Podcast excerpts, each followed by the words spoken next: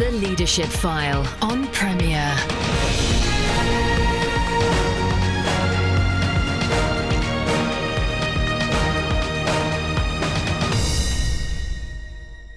Welcome to the show which helps you lead where God has placed you. I'm Andy Peck. If you listen to Premier News or read the blogs connected to the station, you will have noticed how many stories concern Christians in the public space. And as is the nature of journalism, many of the stories suggest that Christian views and activities are clashing with the cultural norms. Christians have lost their jobs, been taken to court, criticised for behaviour that would have been accepted a few decades ago. This has made some Christians nervous of putting their head above the parapet. They conclude it's best just to attend church on Sunday, keep quiet about faith during the week, mind their own business, and look forward to the second coming. Well, this week I welcome to the Leadership File Dave Landrum, the Director of Advocacy with the Evangelical Alliance. The Evangelical Alliance believes that now is the time for Christians to engage fully in public leadership and in ways that bless and enhance the environments where God has placed them. In this show, we're going to be looking to explore what is meant by public leadership some of the biblical roots for the approach and how we might be involved ourselves or encourage those who have influence or are prepared to take advantage of the situations right in front of them. Dave's own passion is to see Christianity making an impact on society by being at the centre of political, cultural, and economic life. Welcome back, Dave, to the Leadership File. Great to be here, Andy. So um, let's let's unpack what is meant by public leadership before we go much further. Well, it's pretty broad. Um, there are countless definitions of leadership out there. Sometimes it's about casting vision, sometimes bringing people with you, and sometimes directly affecting change. And it's all of these, really, or at least some to some degree or combination. But perhaps at its core, leadership is about the use of authority and influence to achieve something. It's about taking responsibility for where you are. This means that you can have the title of a leader but not lead, or you can have no formal position but still be a leader. There are leaders in politics, in business, in academia, all across society. There are leaders in our families, in our streets and communities. There are leaders in our churches and through our churches. But we know our society is experiencing a crisis of leadership and we need more leaders. We need better leaders, and the church is a great place to grow them and to release them. Great. So you, you want Christians to acknowledge that they have leadership in the public sphere where they have it, uh, and also maybe for others to say, hang on, um, you know, maybe I could take take leadership uh, or do do stuff more than I, I maybe have imagined in my past. Yes, um, Christians inevitably get drawn into public leadership roles because you know, when you care about things, you end up leading. You just get drawn there. I, I worked in Parliament for 10 years and lots of parliamentarians didn't set out to be MPs or parliamentarians. They just cared about something and ended up there. And that's the nature of leadership, really. And if you look about look at the huge amount of social engagement that the church is doing across the UK, this involves people stepping out, speaking up, taking responsibility for the way things are, and casting a vision for the way things can be. Some are doing this with an awareness, others are less aware that what they're doing could be called public leadership. So I think raising awareness of what public leadership is is all about is is an important place to start. Right, right, and um, uh, I mean it's great. We'll, we'll, talk a bit later about some of the resources you have in the Evangelical Alliance. I, I went on the site and it talked about being a voice, taking action, service, unity, responsibility. That's the kind of things that you're looking at. Yeah, that's the language, and it's nothing new to the church, is it? Mm. I mean, we've been doing this stuff for a long time. It's basically about taking responsibility for wherever God's led you or placed you and intentionally seeking to shape and change the context that you're in for the kingdom of God. And the word intentionally is really important here. I think, put simply, it's about increasing the salt and light levels right across society on the basis that nothing really change changes unless somebody leads change. Public leadership is about understanding your content, your context, and your calling, and just serving people around you, being a voice, and speaking up for what's right and what needs to be done. Like Daniel, speaking with courage, but also uh, with tact and wisdom. Right.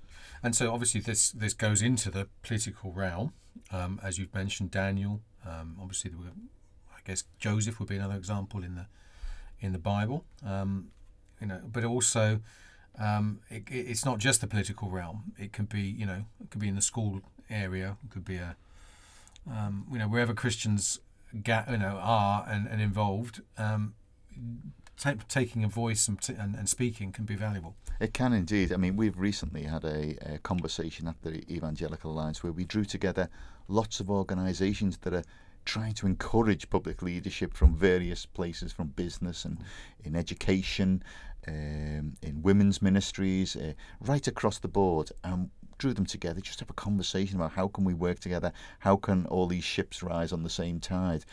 Uh, because we need Christians to be out there making a difference, being present in public life, but speaking the God word into public life and changing things intentionally. So it's very broad, but it's also very exciting.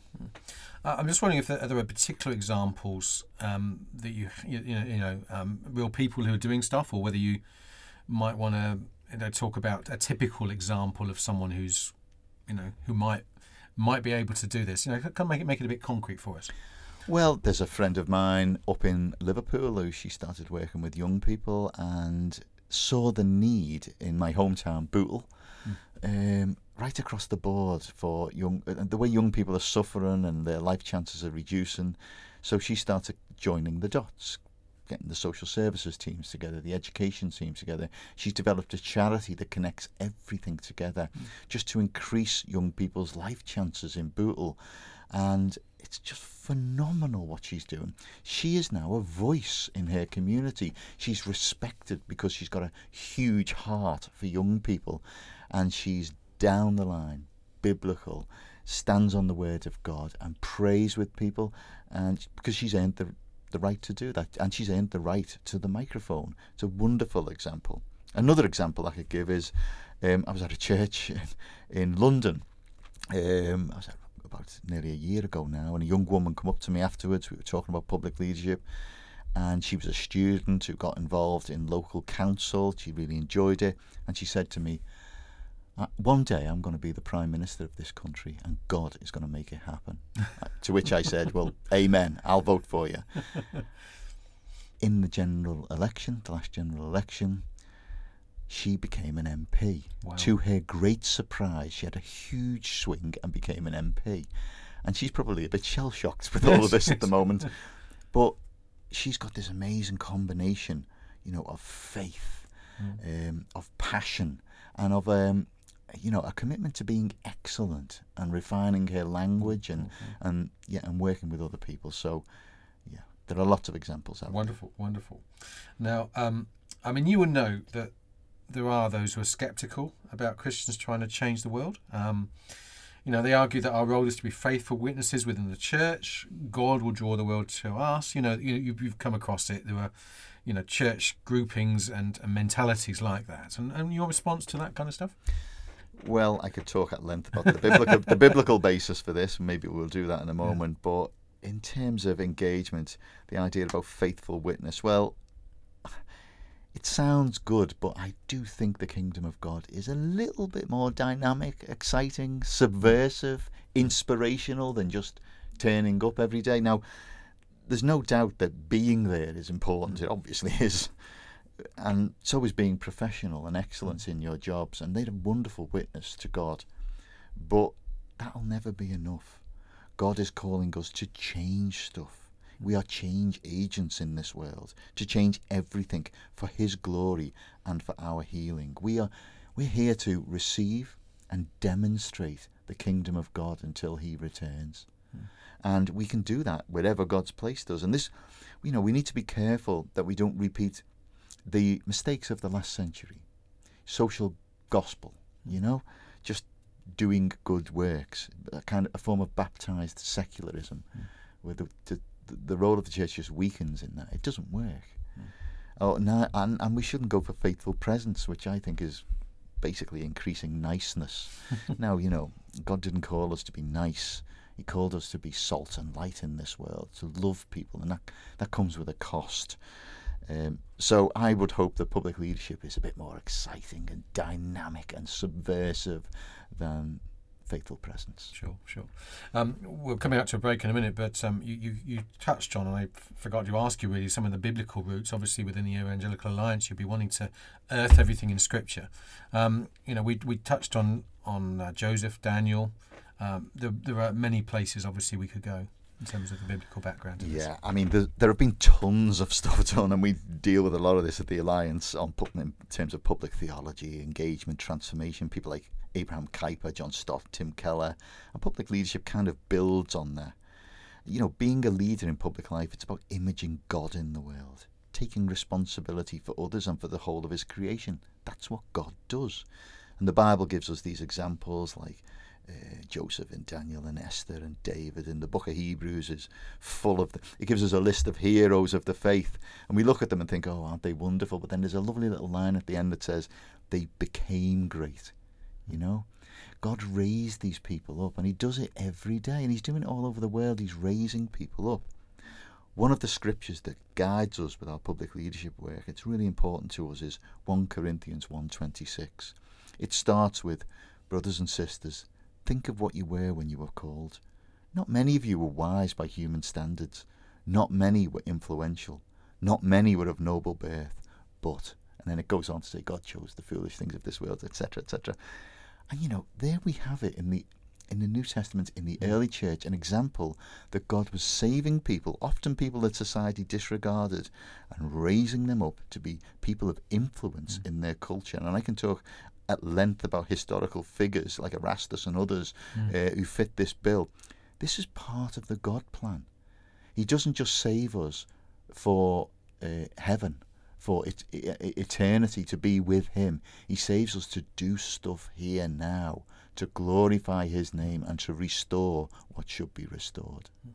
We're listening to the Leadership File with me, Andy Peck. I'm joined this week by Dave Landrum. We're talking particularly about uh, public leadership, and we'll be back just after this. Welcome back to the Leadership File with me, Andy Peck. I'm joined this week by Dave Landrum. Uh, Dave is the Director of Advocacy with the Evangelical Alliance. We're talking particularly about public leadership, uh, making our voice heard uh, wherever God has given us influence, whether that is in a, an obvious public role or whether we ourselves, uh, within our circle of influence, could uh, say a little bit more uh, for God and for standing up for um, what's appropriate within our context. Um, and we've talked before the break, particularly about. Um, uh, about some of the biblical backing for uh, public leadership. And uh, the, you know we are kind of questioning the fact. You know, some people are skeptical about this, and we're saying no that the, that the Bible encourages us to get involved and, and, get, get stuck in. So we need to we need to say, um, Dave, as we, are recording this, uh, just or so a week or so after uh, Tim Farron resigned as, as leader of the Liberal Democrat Party, and he referred to the difficulty he had found in being a leader and being a Christian. He'd been questioned repeatedly on his views on same sex issues. Uh, and there are, of course, many MPs who are happy to call themselves Christians in all political parties. But in your view, did his resignation reflect his particular role as leader of a party, which was difficult, or does it say much about how Christians need to take care when expressing their faith in, in the public realm? Give give us your feeling. Like I mean, well, a, we could speak a long time on this, really, but your, your, really your summary. I think Tim yeah, I know Tim and I really respect him and I love him as a brother, I really do. I don't think he handled things very well, mm. you know, giving this sacred secular divide argument of my faith is private and what I do in public is different. That just doesn't stack up for me. Mm. And then he capitulated. Mm. But that's never enough for these ideologies that are against him and but I do think his resignation speech was uh, a tour de force of what's wrong with our society, and it's more about the crisis that liberalism is in rather than our society, rather than Christianity in public life. You know, the fact that he ended by saying if we think that we're in a liberal, tolerant society, we're kidding ourselves, uh, is a damning indictment to where we are. And for me, I think it links to public leadership because it shows the challenges, certainly. Mm-hmm. Um, there always will be challenges for Christians in public life, and today is no different than any other time in history. Um, but it also shows that if we're not there making the case for a free, democratic public square, we, you know, that vacuum will be filled by authoritarian ideologies, and that's what we've got here. Mm. You know, the bandwidth for what counts as liberal and free is shrinking, it's narrowing. Mm. The only way to deal with that is to have more voices in public life and to take these arguments on. You can't negotiate with a lot of this, uh, these ideologies. You just need to expose them for what they are, which is pretty authoritarian. This liberalism is pretty illiberal. Mm. But how can we speak against it if we don't have voices in public life? Mm. So I know it's a challenge, the whole mm. Tim Farron thing, but we've got to be there. We've got to show up and we've got to speak up. Right, brilliant. Thank you. Uh, now, I'm, I'm guessing that Christians need to be wise about how and when they declare their faith. So, I mean, is it always necessary to say words like, as a Christian, I believe, so I propose this? Or is it best to act because it's the best thing to do, even if we don't ultimately think, you know, uh, you know, I just, I'm just wondering from a Christian angle, um, when you bring the God thing in, I suppose is what I'm saying. Yeah, I mean, this is this is a challenge, but it's not impossible. I've seen it done well, and I've I've seen it done badly. I've seen it when I was working in Parliament. I've seen people stand up and say, "Thus saith the Lord," mm. and it just it just goes down like a broken lift. It mm. really does. um, I think Jesus called us to be as wise as serpents and as gentle as doves, and that's how we engage with the world. Now, I want to talk about Jesus all the time, but I need to be careful because if I do that, I'll break the bridge of trust that I've built with other mm. people. You've got people in the Bible like Joseph, Daniel, Esther, Nehemiah, and they show how it's important to know when and how to move from the implicit to the explicit in terms of the God language.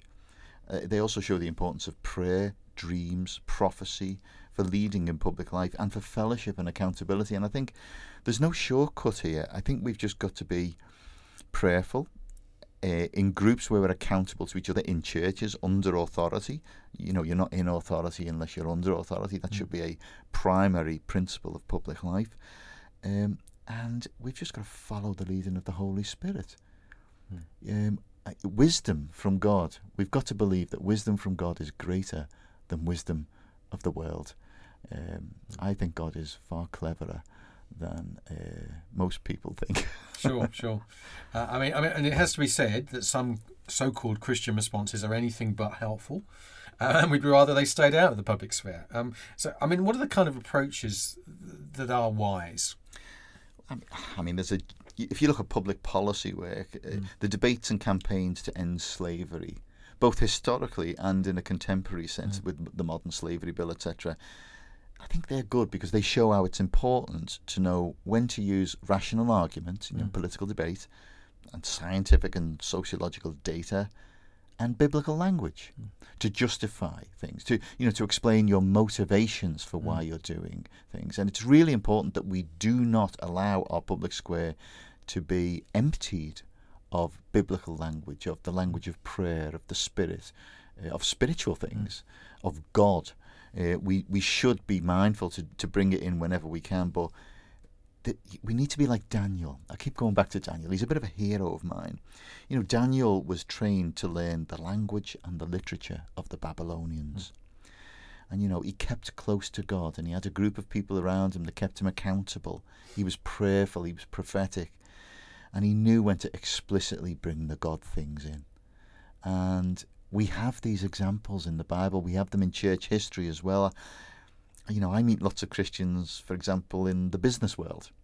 They're learning how to speak and operate in a way that honours God but doesn't allow people to stereotype them negatively. And this is about having an integrity of mind, of mouth, and of action. And that's why they're three key elements of the public leadership work we do. We want public leaders to develop in terms of their worldview, how they see public life, their voice, how they can describe and articulate things from a faith perspective, and their leadership skills, and you know, just management skills, general skills, and there's lots of great resources out there on that. No, it's re- really, really helpful. Thank you for you know, that. That summarises things enormously helpfully.